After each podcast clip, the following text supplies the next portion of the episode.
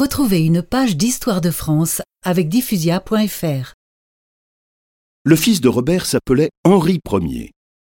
Il prit pour femme une Russe qui descendait de Philippe de Macédoine, le père du fameux Alexandre le Grand, conquérant de l'Asie. La reine Anne donna à son fils le nom de Philippe, que depuis, plusieurs de nos rois ont porté. Et c'est justement sous Philippe Ier que les Français s'en allèrent en Asie pour délivrer la Terre sainte et reconquérir le tombeau du Christ à Jérusalem.